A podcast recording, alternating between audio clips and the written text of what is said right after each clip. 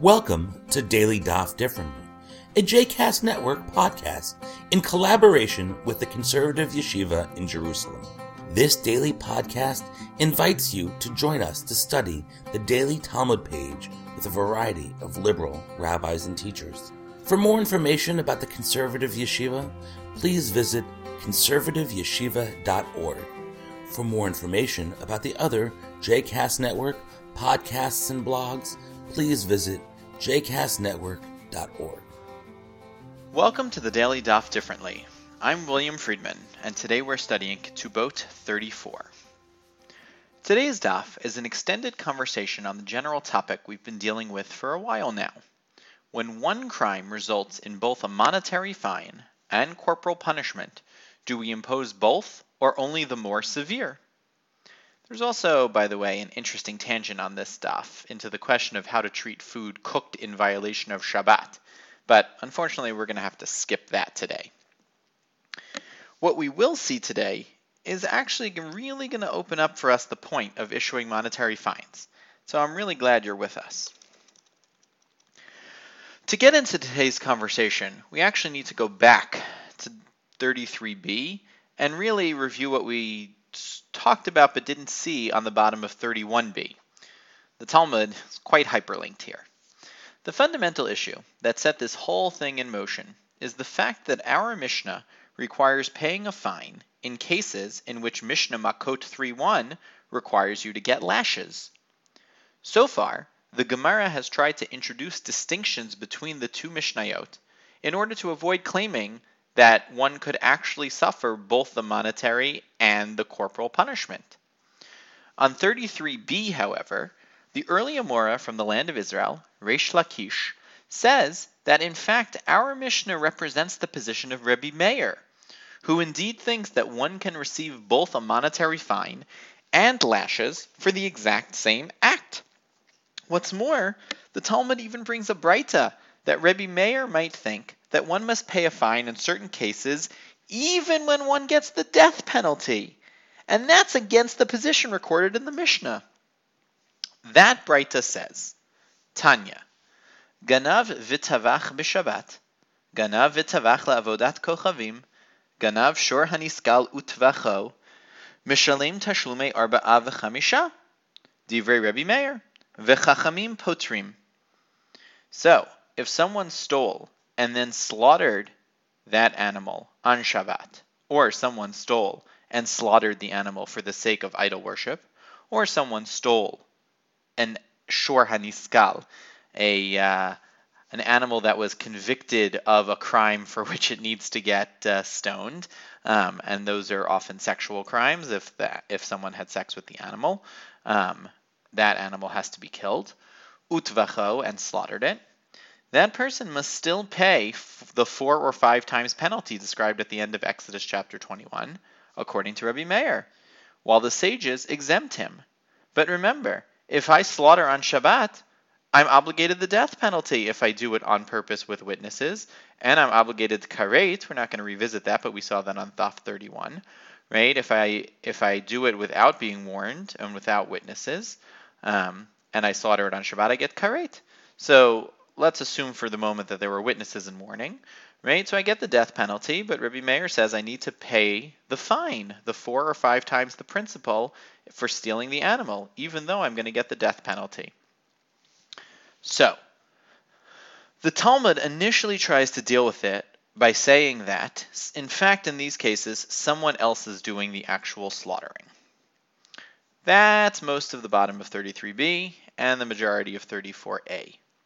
We, however, are going to pick up on the bottom of 34a, right at the bottom, with the position of Rabbah, because he reads this Breita according to what seems to be its simple meaning. Rabbah Amar, Leolam b'toveach al atzmo. Now turn the page to the top of 34b. V'Rebbi Meir loke'u mishalim itle, metu mishalim leitle. So Rabbah says leolam. Now leolam is actually a very, very important technical term. If you're trying to learn Gemara in the original, you have to know what this term means. Leolam means not always. That's sometimes what leolam means, but not always. Here, leolam actually means we're going to return to a rejected opinion, a rejected read of a text, it was rejected for some logical reason. We're going to return to that. We're going to say that was actually the meaning of that text, and then we'll deal with the logical problem that led us to reject it in the first place.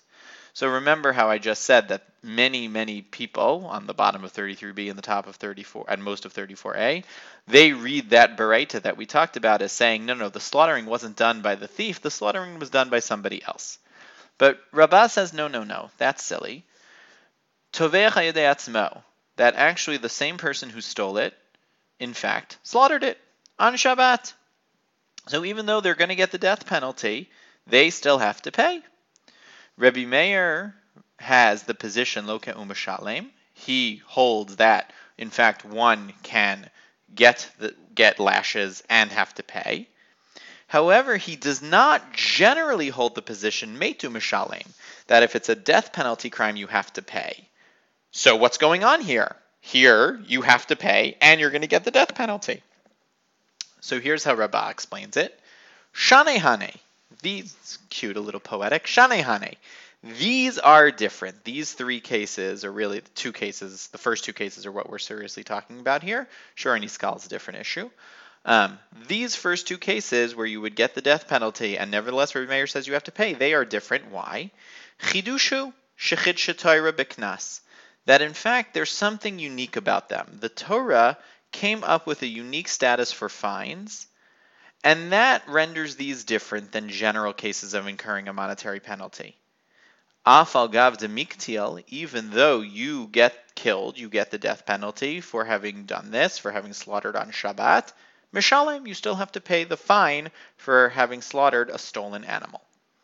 Now, we're going to deal with the content of this in a moment, but let's just keep going.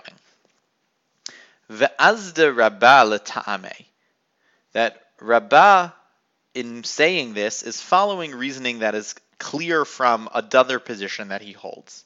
Namely, the Amar Rabbah, as Rabbah himself says, Haya gedi ganuvlo utvacho b'shabbat chayav, shekavar nitchayev bigneva kodem sheyavo lidei isur Shabbat. Ganav v'tavach bishabat patur. She'im ein gneva, ein tvicha, ve'ein mechira. So Rabbah has two different cases here. The first one is you have a kid, namely a baby goat, that was stolen by him, not on Shabbat. Gedi ganuvlo, it was stolen at some other point. Now it's Shabbat, utvacho, and he slaughters it on Shabbat. In that case, he is chayav. The thief is chayav. Chayav here meaning he is chayav to pay the four or five times penalty for stealing an animal, even though he's slaughtered on Shabbat and is going to get the death penalty. Why? That in fact he became obligated in the theft and implying and anything to do with that theft before he violated any Isur Shabbat, before he violated any Shabbat prohibition whatsoever.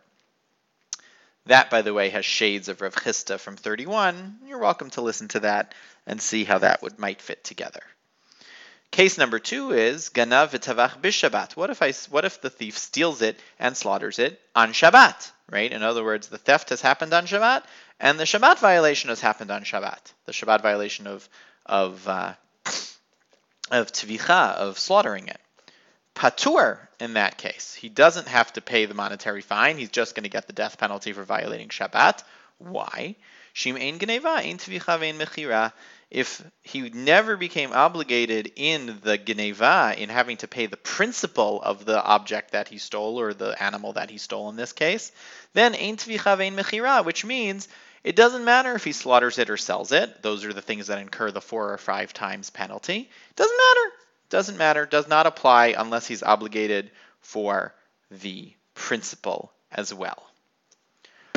So, the question on the table is, why would Rabbah think that one cannot incur the obligation to repay the principal of a stolen object if one incurred the death penalty simultaneously, but if the obligation to repay had been incurred before Shabbat, one can simultaneously be required to pay the fine associated with an act that incurs the death penalty.